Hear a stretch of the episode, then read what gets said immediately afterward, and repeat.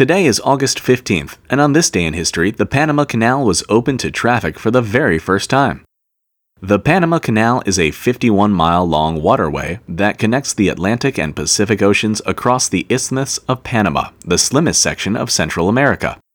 The isthmus had long been identified as a potential passageway between the two oceans, and originally a railroad line was built to create a connection. But by the late 1800s, the United States was becoming an international power in its own stead, with interests in both the Atlantic and Pacific Oceans, and the country needed a way to transport ships and troops that was faster and safer than sending them all the way around South America.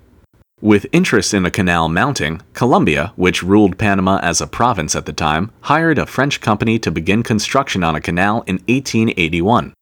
Thanks to the high material costs of construction, as well as the high death toll, the French company went bankrupt just nine years later, with the construction rights passing to a second French company. This group wanted to sell the rights to the United States, who were willing to foot the bill in exchange for use of the canal.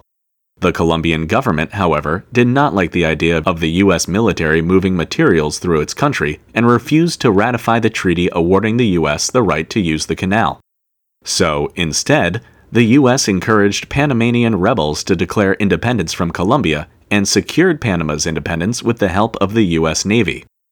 In gratitude, Panama awarded the United States the rights to the canal in perpetuity, and the United States began constructing the canal in full, culminating in the canal opening on this day in 1914.